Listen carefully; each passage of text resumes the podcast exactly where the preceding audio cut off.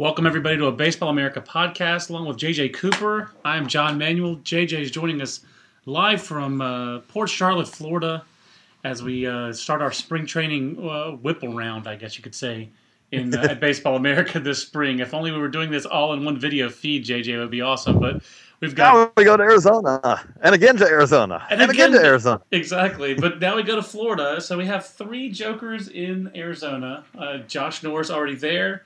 Ben Badler and Matt Eddy going over the weekend. Ben for an international tour and uh, international prospects being brought to Arizona, and Matt Eddy for the SABR conference. Josh is there just covering spring training like you are, and JJ, you're in Florida. So first off, sorry. Second of all, what's the best part? What's the best part of spring training in Florida? Uh, if, if you had to give one. Um, the best part is is that you you know the pods like in in Arizona, you know there are teams that there's a lot more shared complexes and all that, but I, I do like here that you have these little pods of four teams, and right. so pretty easily in a day you can see some aspects of four different teams.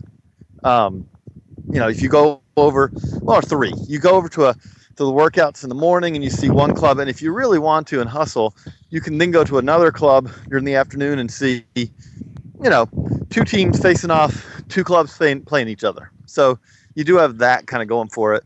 And uh, not going to really help me if you're coming down to, you know, as a fan, hey, you got the beaches not far away, too. I mean, that's the difference between Florida and Arizona. That's a but, great point. That's, uh, a, that's an important uh, distinction.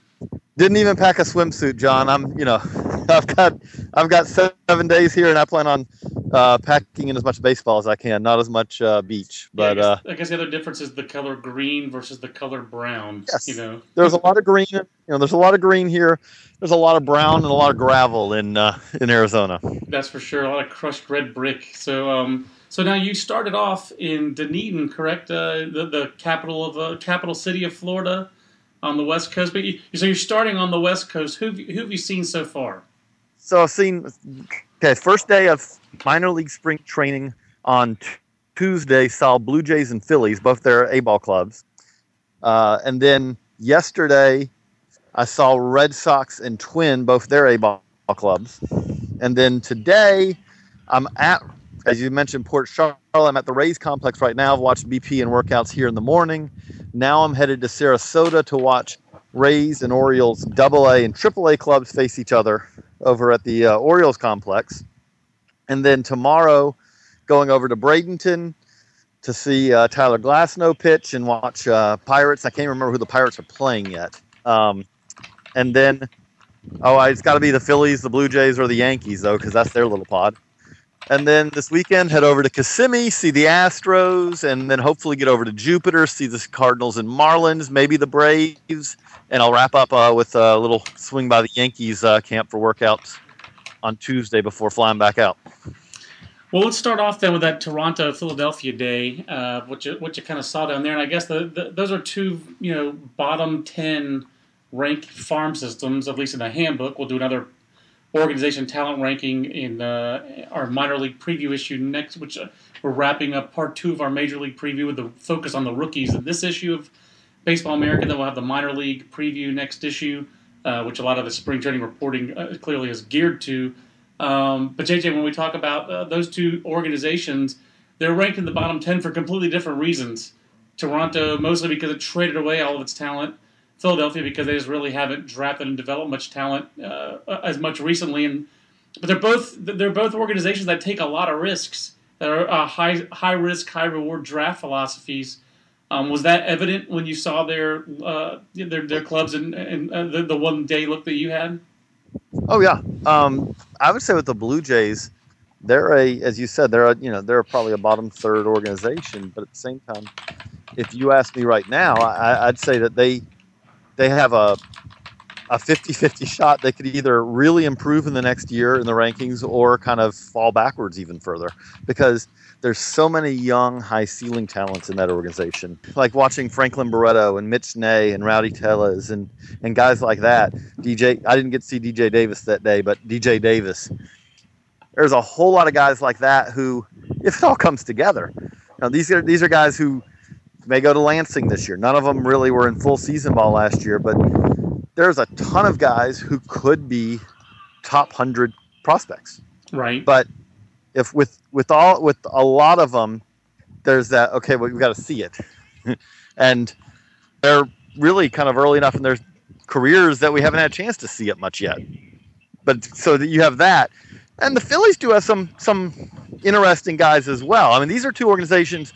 I would say that again they're different. The Phillies don't have a whole lot of depth, but J.P. Crawford's fascinating watching Right. him. Um, you know, so you got guys like that. You just don't have nearly as many guys with the Phillies like that as you do with the Blue Jays. But J.P. Crawford, obviously, Maikel Franco, who's up, uh, you know, with, with the major league camp, Jesse Biddle. You have those guys, but what what I saw, you, you see, there were less guys. I'll put the there, there were less guys who were jumping out with the Phillies than there were with the Blue Jays, which I kind of expected considering the fact that the Blue Jays have so many young, high ceiling talents.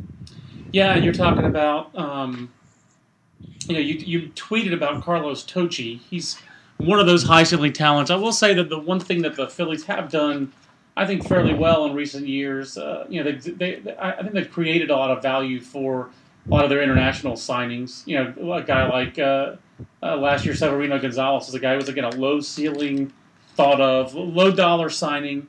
They didn't invest a ton of money in him. Um, they're usually not an organization that spends a ton of money on international guys, but it did give Carlos Tocci you know, close to seven hundred sixty thousand dollars.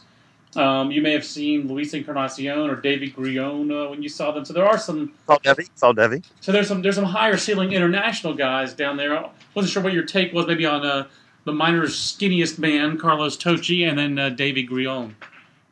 Well, with with, with Carlos, talking to him uh, little bit in English, a little bit in Spanish, and a little bit of help of a translator, uh, he he gained eight pounds this summer, this off season, which is good.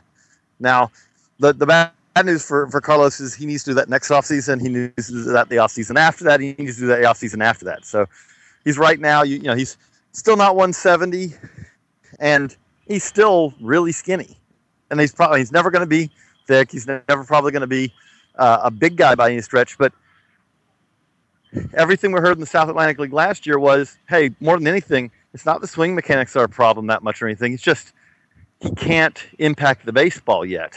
And if Right. you can't impact the baseball, there's just not a whole lot you can do offensively. And teams, pitchers don't really uh, have much reason to nibble or anything like that. Great defensively, great instincts. Uh, talked to his manager last year, probably his manager again this year, Greg Legg, and he made the point. Thing that stood out to him is, is here you're talking about a guy who's 17, and he remembers him throwing to the wrong base once, maybe twice all last year. He said you just don't see that with the young guy. He understands the game.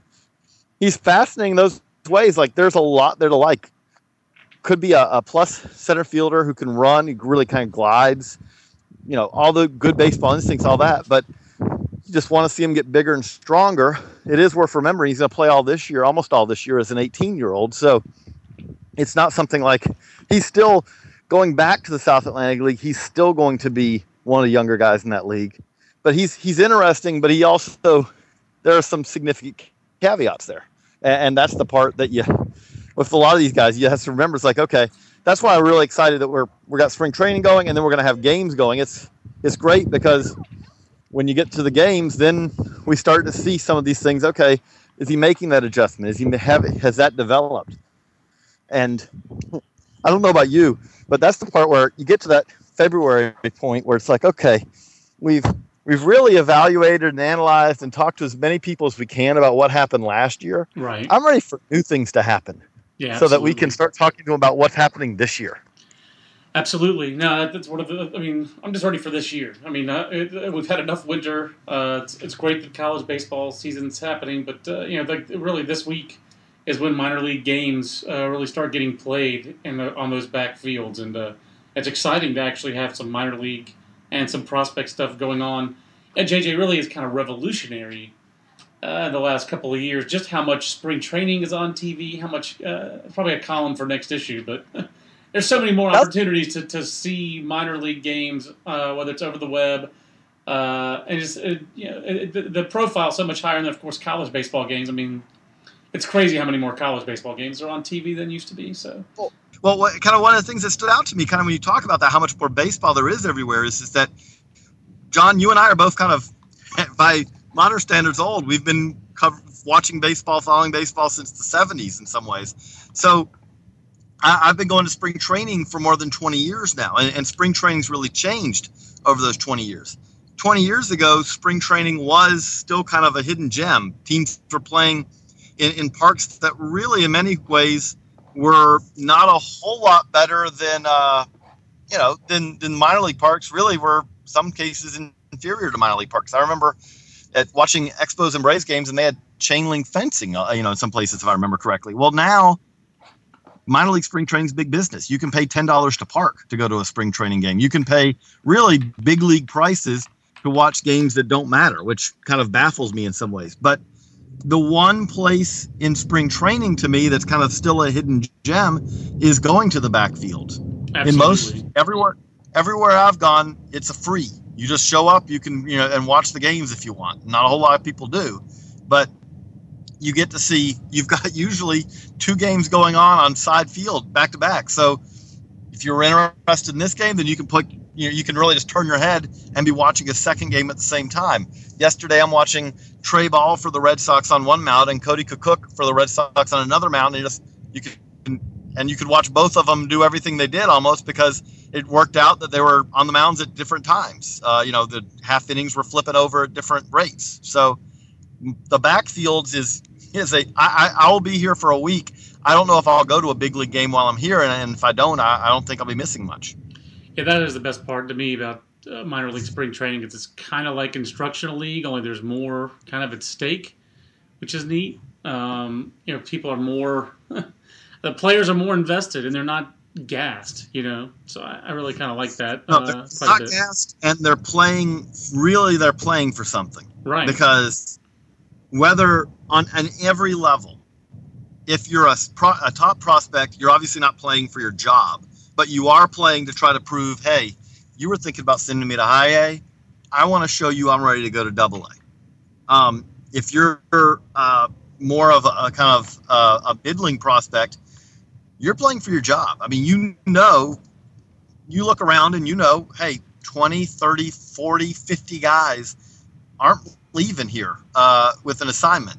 They're leaving here with without a job, and you want to do everything in your power to make sure that you're not one of those guys.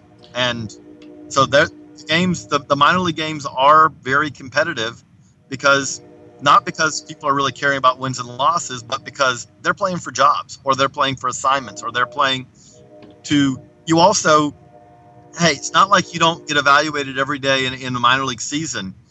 No, you've got, uh, you know, you, you, you know, you've got the whole minor league staff. You've got everyone here, so you, have got a lot to uh, to impress in minor league spring training. Yeah, there are a lot of eyes on those guys. Um, both your own organization, uh, mostly your own organization, but also obviously you're getting scouted by other organizations as well. And then, of course, I, I just love the fact that JJ, right when minor league spring training is over, our uh, friend of BA, Nick Belmonte, has a camp over in Orlando, the Gainesville, Orlando area, but like uh, or I guess maybe he has it down in Fort Myers. It's like, hey, if uh, you got cut, here's an indie ball tryout camp, right?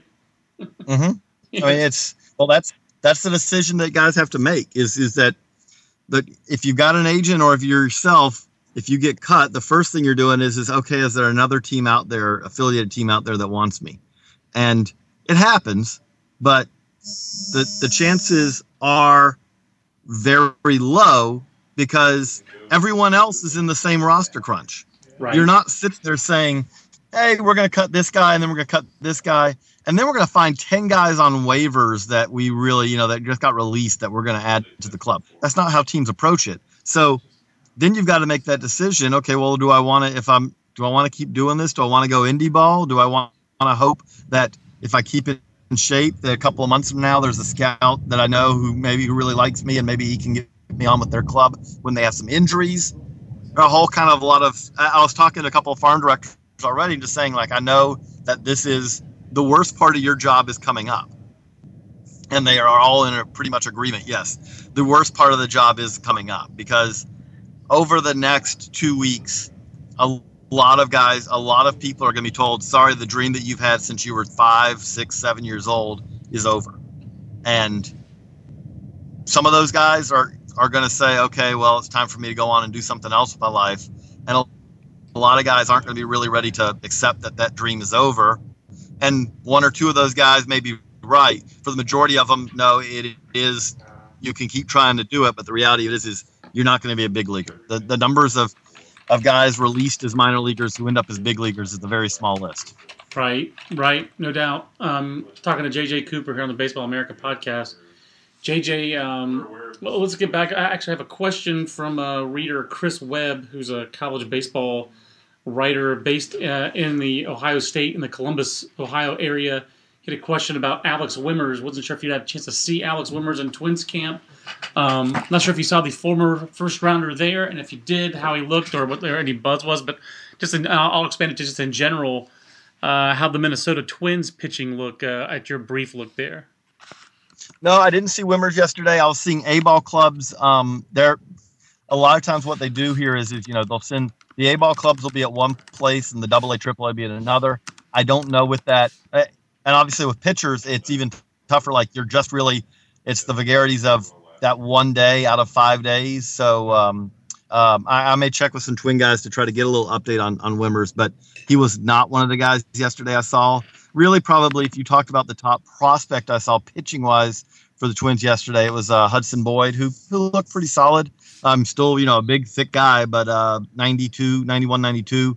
And really velocity wise, most guys right now may not be at their true, you know, max velocity that they're gonna you're gonna see during the season.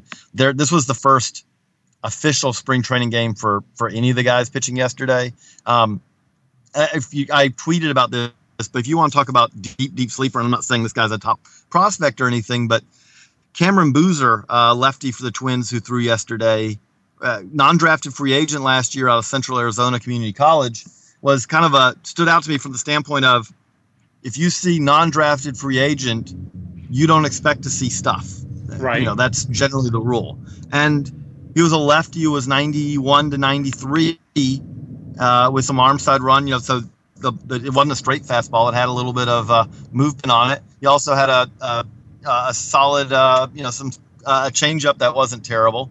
It was kind of just stood out from the standpoint of, hey, you're not expecting to see much, and then no, this guy's actually got some stuff. Um, I, I, don't, you know, I don't have the full backstory on him yet, but from just asking around a little bit, so I think he may have had some injuries in college, and also that's the name I'm. I'll put it this way: it put it on the radar where I'm going to be kind of interested to see. I would assume he might even be uh, going to, you know, kind of being held back in extended spring, but I'll be seeing what you know, kind of what he does this year, and because he, he looked like a, a lefty, you know, potentially lefty reliever who who was a little better than than maybe you would expect. Right. That that sounds interesting. I mean, obviously the Red Sox and the Twins have very highly regarded farm systems. Yeah, I just wasn't sure uh, what your ta- quick kind of quick takeaway was from that that quick look. Uh, did they did they look like top farm systems when you when you saw them in that uh, yeah. matchup? Yeah, I, I, what stands out is is that there's a, just a number of guys who who stand out. Um, and you, again, you're not seeing everyone. You're seeing kind of little snippets of it.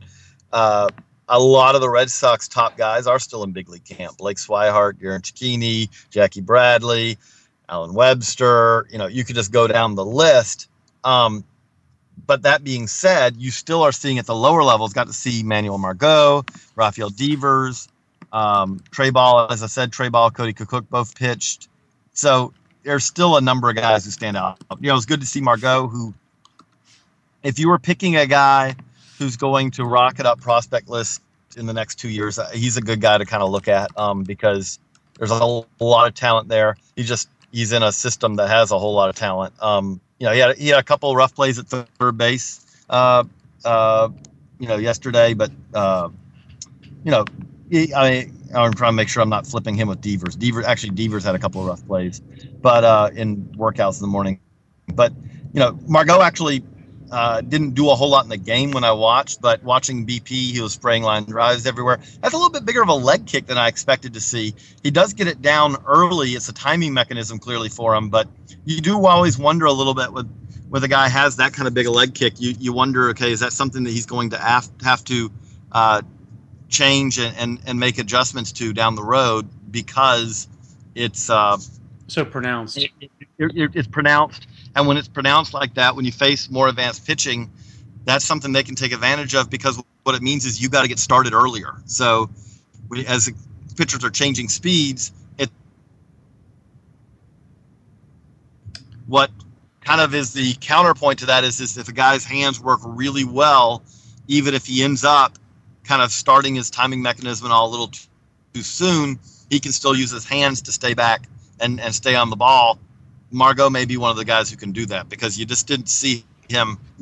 You saw him with the ability to square the ball up, you know, kind of pretty consistently, uh, especially in BP. But it was that was something that stood out a little bit. It's like, wow, that's a little bit more of a. I mean, it's really more of a it's it's it's in between a kick and a step, but it's more than just your normal little steps to start your your your uh, swing. Yeah, it's so unusual, JJ. Can you remember anybody uh, to date ourselves again? Because you, you mentioned uh, '70s baseball. Do you remember anybody in the '70s and '80s who did like a toe tap or the you know the, the kind of it just seemed like yes. it seemed like everybody who who toe tapped in the '70s. Not toe tap, but uh, let Sarahara O okay, well, that's how about in the, in Major League Baseball? In the Major League Baseball, then I can't really think of anyone. No, it just like that's a hitting mechanism that has evolved over the years. It's actually probably nothing something we've never done a story on, but it does seem like you know batting stances. Uh, you know, in the '80s, you saw a lot of guys who uh, did the Charlie Lau, Walt Hriniak. You know, nobody does that anymore. It feels, it feels like there's a lot. There's still variance, but there's not uh, so many fewer exaggerated or unique batting stances. So uh, I don't know if the, uh, I, I, don't know if the increase in velocity has something to do with that, or or what. I, that's I what I would assume. But I also think it's an offshoot of uh, the the rise of uh, specialized instruction and showcases and all that at a younger level. I don't think that's entirely what it comes from, but I do think for a lot of guys, what it is is that instead of it being something where you kind of learn to hit what feels natural to you on, on your own. I mean, there's the the famous story about Hank Aaron, you know, how he used to swing, you know, wrong-handed. You know, he had his hands crossed over wrong and helped build up his wrist. Well, that that kind of thing nowadays, you have a lot of guys who are getting specialized hitting instruction from hitting instructors at, at you know, age 12, 13, 14, 15. And the reality of it is, is that most of the time you're going to end up with a much more conventional stance because the reality of it is, is that that normally it for if you don't want a cookie cutter, but overall, that's something that that stands out. Scouts, when they're, they're scouting a guy, if he has an unconventional stance, some guys are going to maybe put him down a little bit for that. You know, they're going to say, well, I don't know if that's going to work as he uh, climbs the ladder. Now, some guys, Brian Downing is a guy I always think of who, who really turned himself into a prospect and into a solid major leaguer because he was willing to be so unconventional with his stance. But, and you think of a guy like like Gary Sheffield or Julio Franco. You, you know, some guys I, have seen. I, I, think with Sheffield was a guy who, to his credit, figured out his bat speed was so good that he had to do something to make himself slower. Right. Which I've actually had uh, someone tell me, you know, that Sheffield told him that that his point, it, you know, which is not something that you would tell, uh, you know, a young baseball player to do. That that pointing the bat at. So he had a longer path to get to his kind of his hitting position than most guys, but his bat speed was so incredible that he almost needed that because if he didn't, he was going to be out ahead of everything. Because yeah, I mean, the, same the thing. time that his brain said fire to the time that the bat got in the hitting zone was quicker than anyone else's. Yeah, no, Rickie Weeks had to be, had to do the same thing. Obviously, not to the same effect that Sheffield did, but he did the exact, and that's why he hit the way he hit. His bat uh, was too fast, and you know, I think pitch. I think his pitch recognition is not as uh, good as Gary Sheffield's, and that's a big part of it. But very few are. Very few are. Yeah, but I mean, like, but his hand speed, uh, his bat speed, uh, uh you know, when he came out of Southern, we got those comparisons all the time. I mean, it's not like he's had a bad major league career. He just hasn't had a great major league career. He's been a you know good offensive player, but not a great one. And um, you know, he, he, his body also has gone a little bit further south than than Sheffield's ever did. Um, JJ. Uh, the other instance is that if you said fastest bat speed in the minors right now, and it's a more conventional swing, is Javier Baez. Oh, I'd yeah, say that no he doubt. probably fastest bat. Absolutely, yeah. There's no there's no doubt about that. Uh, JJ, one other thing that I want to touch on, I'll let you go. Um, you're seeing the Orioles and the Rays. Uh, you already saw the Ray of them a little bit this morning, and now you're driving to a, like the upper levels of those two farm systems. Um, and you know the Rays system, you know it's gotten we've we've talked about it I think in the past that there's um, more at the top levels there than in the bottom levels. But you know when you see the bottom levels of that organization, you're seeing basically a lot of the products of that quote unquote draft bonanza from 2011, where they had 10 of the first 60 picks. Um, you know, and that draft class hasn't gotten off to a great start. You got uh, Taylor Guerrieri with his Tommy John surgery. He's also had his drug suspensions, just like, know, so he just checks in like every other Rays uh, top draft pick. Um, you know, I, I guess I'll set up by saying, like, from 2008 to 2011, the Rays' top draft picks uh, have all had a drug suspension, or they were traded, or they've already retired, like 2009 Todd Glaesmann, uh, who get the highest signing bonus. They traded him to the Diamondbacks. Now he's retired this spring. 2008 Tim Beckham's had a 50 game suspension. Now he has a severe offseason injury. 2010 Josh Sale missed all of last year. They've already traded jo- uh, Drew Vettleson. 2011 Guerrieri suspension. Mikie Mahtook, a little bit of an underwhelming uh, career so far. But there's a lot of volume from that 11 draft class. I mean, what did you see anything in uh, your brief look so far at the Rays that would change my opinion that their lower levels are really in trouble and that they're they really haven't drafted well for four or five years? Uh, you know, eh, not I'm not going to go anything on really on personal experience today because watching a, a couple of guys take BP and, and really it was a, a work day in many ways. So say watching PFPs isn't obviously going to change any you know gotcha. any minds or anything like that. Gotcha. But um, but no, I, I do think and we wrote it in the uh, the issue that's I wrote it for Pulse for the issue that's getting ready to go to press. That really, and we've talked about it, that the the drafts are not where the Rays have kind of kept themselves in contention. What they've done, I think, as good a job as anyone at is is trades, and that if you look look at the top of their uh, their top prospects right now the vast majority of them are guys that they brought in in trades. You've and it's not, it's not guys who they brought in, you know, as draft picks. What they've done a really good job of is is hey, we need a Jake Oder, you know, we need a pitcher. Okay, well here's Jake Odorizzi. We'll bring that guy in. You know, they've okay, we need a shortstop. Here's Hak-Ju It's they when they needed a pitcher it was Chris Archer. You know, you could just keep going back that guy after guy who they've managed to target and admittedly, also it's partly because they're willing to trade a guy, and they're really their mo is to trade a guy a year or two before he hits free agency because in most cases they're not going to be able to afford him. And you know, Wil Myers, uh, there's just guy after guy who they've gone out and acquired, and they haven't missed on a whole lot of those guys. They know how to build a bullpen pretty expensively, and that's kind of kept them going. But this isn't a, a top 10 farm system like it used to be. Now, right. now they draft a whole lot later than they used to, but since they started drafting later, they've they haven't had a whole, whole lot of hits. If a guy, you know, to me, the guy I'm going to be, if you're picking out guys that to watch in the Rays system this year, um, I'm really interested. Andrew Toles is a uh, a potentially an impact guy if he puts it all together, and I think that's a big if. But he's interesting. There, I'll be very interested to see Hak-Ju Lee this year. How does he respond when he makes it back from uh, a pretty significant knee injury, especially a significant knee injury when you say the entire, really the entire basis of why he could be an impact guy is based on his mobility and, and all. So that's obviously concerning. You know, there, there's a lot of things to watch for with them, but no, this isn't a system that stands out because it has a, a whole lot of fascinating guys, uh, you know, up up and down the uh, the farm system. Right. Yeah, and and the Orioles are kind of the same way. Obviously, I mean, their farm system down low. I mean, basically they uh, had a pretty crucial um, draft class for them last year because they, they, they've given away their whole 2014 draft. So they really need to hope that last year's draft class, the Josh Harts and the, some of the younger guys in last year's draft, obviously Hunter Harvey, uh, that some of those guys pan out because there's not going to be a, a, large infusion of talent coming in the 2014 draft class uh, for, for Baltimore. It, as you said, it'd be unconventional, but me and you just talking on the phone, you know, talking a couple days ago. If if you're the Orioles, is there not some, you know, would would it be crazy to say we're going to take some amateur scouts off of this year's draft or cross checkers, and we want to evaluate the international class as well as we ever possibly could, because hey, you you have you're going to have more. They they're going to have probably as much, if not more, money to spend internationally that they're going to have in the in the draft. And they absolutely crazy. But, I think you do your due diligence because one of the things with the draft, and I, I don't think we, uh, it's not the biggest reason. The main, the main reason you, dra- you scout all spring is to draft players in June.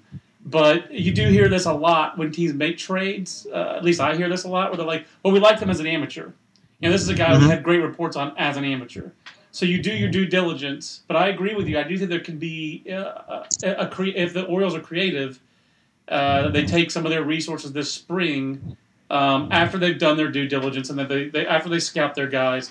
Uh, for the, you know, if you think you've done enough for the draft on basically your fourth to forty rounders, because the first three rounds they basically punted on, um, but then you send some of those resources, and by resources I mean your scouts, to Latin America, or you send a lot of those guys to Arizona this week, like Ben's going to go see some of the top international signees, and you put your financial resources there. And I, I think it's unfortunate the current CBA doesn't allow them to shift financial resources. Really, um, you know, I guess they could uh, blow the, you know, they, they could blow the, the international well, caps off. I, I, I I think this is a, acquiring baseball talent, research and development is one of the few parts of my life, JJ, where I'm actually for free and unfettered markets. well,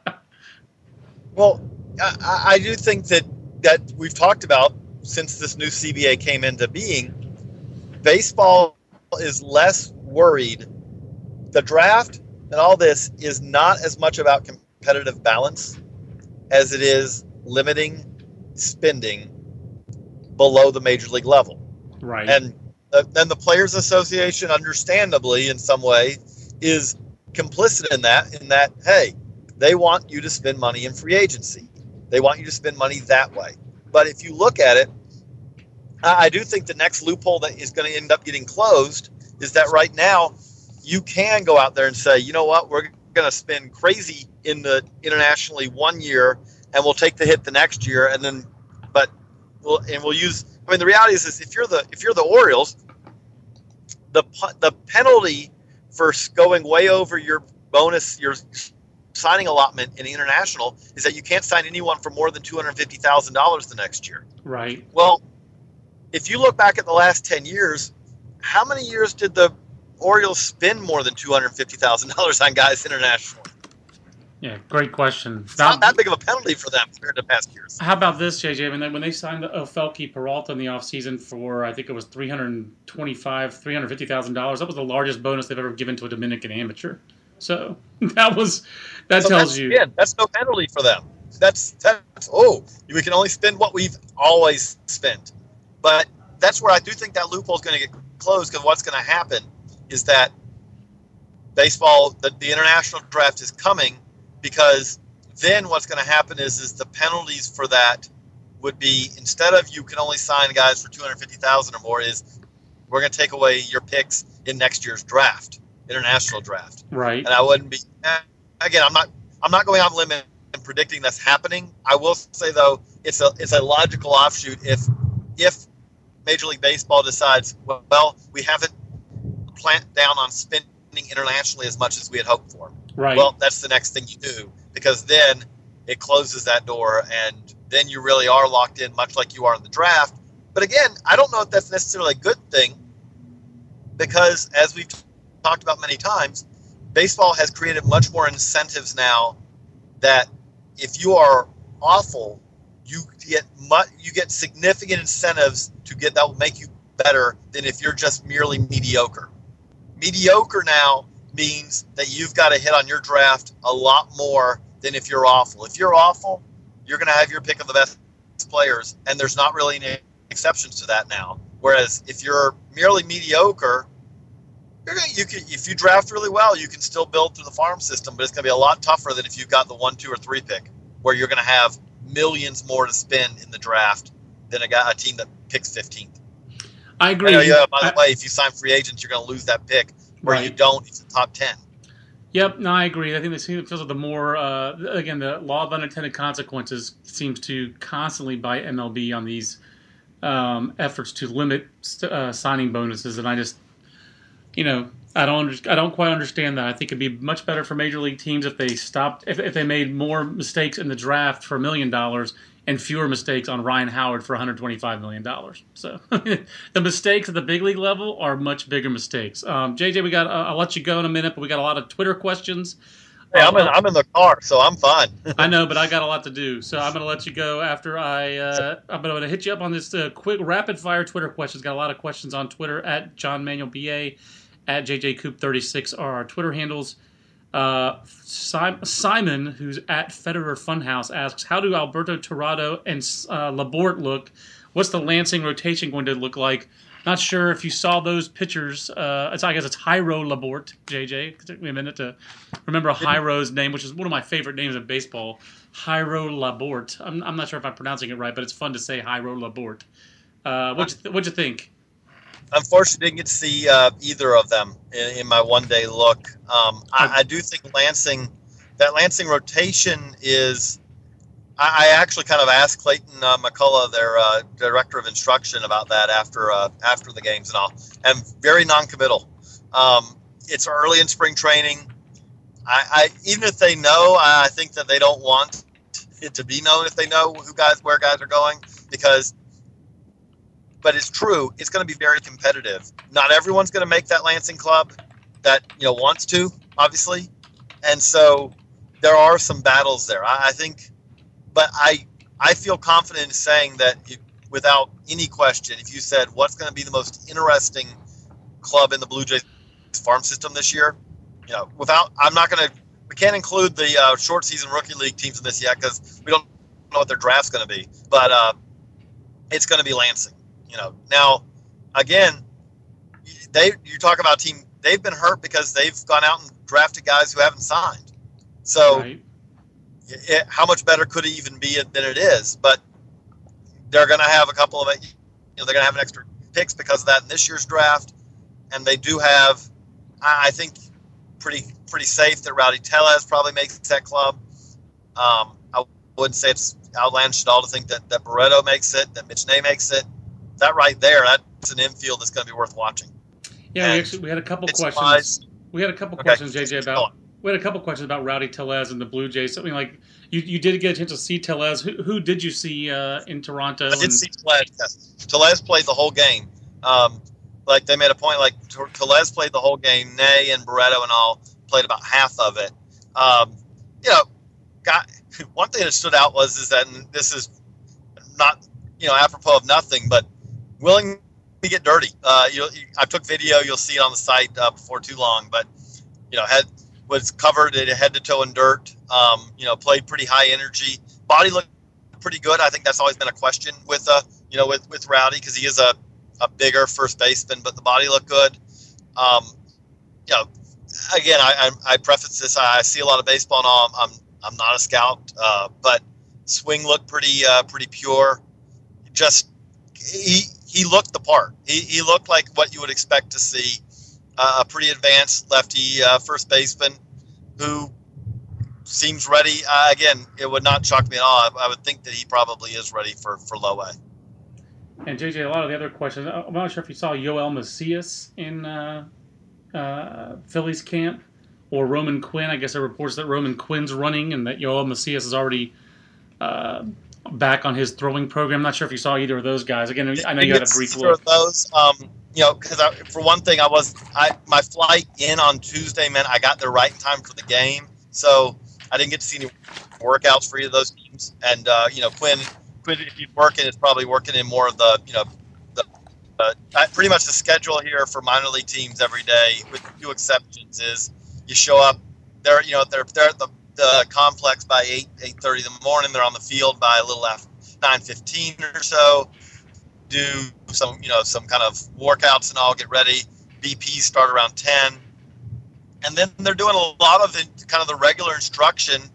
You, like today at Rays camp. I mean i you know just have a little slice of life of what it is like for these guys.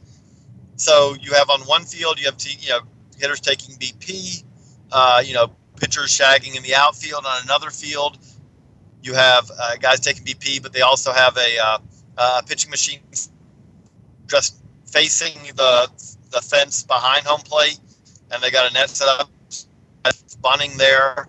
Over, uh, you know, on the kind of the half field, they had pitchers doing PFPs. Over uh, kind of with the kind of the extra, uh, you know, the extra bullpen mounds in between park fields. They have uh, catchers who are sitting there working on blocking drills. You have, you know, they had they worked on. Had pitchers work on throwing intentional walks. The catcher signals the intentional walk. Okay, here's how you throw it. You know, you, you get a lot of those details. Uh, you know, that's where the detail work comes in. Is that you want to have all that set in place to do it the Rays way or the Blue Jays way or the Phillies way or take your pick during that's what you do in the morning so that hopefully when it comes around to game time in the afternoon you pull off you do the things you know they're working on situations okay fielding drills okay there's bases loaded no out okay what are we going to do here let's work on the signs what are you going to all, all those things that all gets worked out during spring training that's uh, that's why backfields are so much fun, JJ. I mean, who who doesn't want to watch catching drills? you know. Uh, yeah. They actually, but the whole thing is actually fun though. I, mean, I, I love, I just love the atmosphere of uh, of of the backfield, just because, like you said, it's the one thing they aren't gal- there are no big league prices and there's no pretense.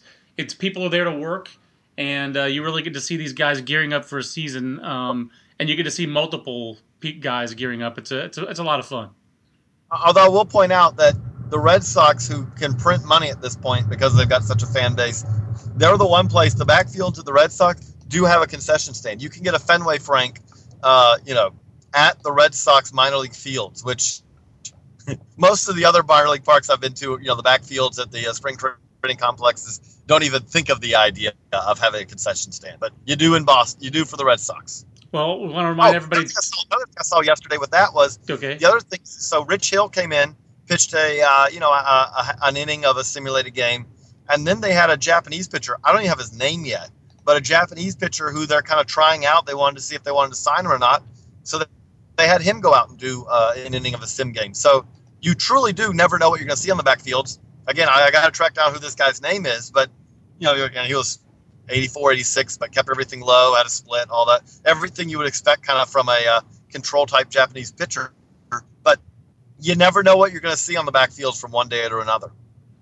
Yeah, that's that, that's a mystery Japanese pitcher. That's interesting. Uh, now you've, you've piqued my interest. Well, when you find it out, I'm sure you'll tweet it at JJCoop36.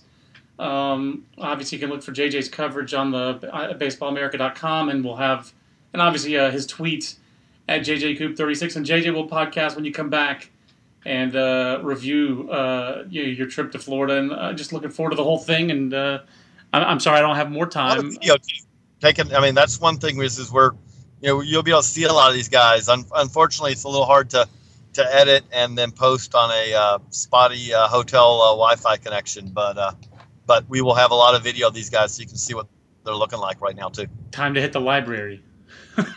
uh, Byron Buxton style. So, uh, so for our Byron Buxton correspondent, JJ Cooper, uh, correspondent for other uh, all, all things uh, Florida spring training.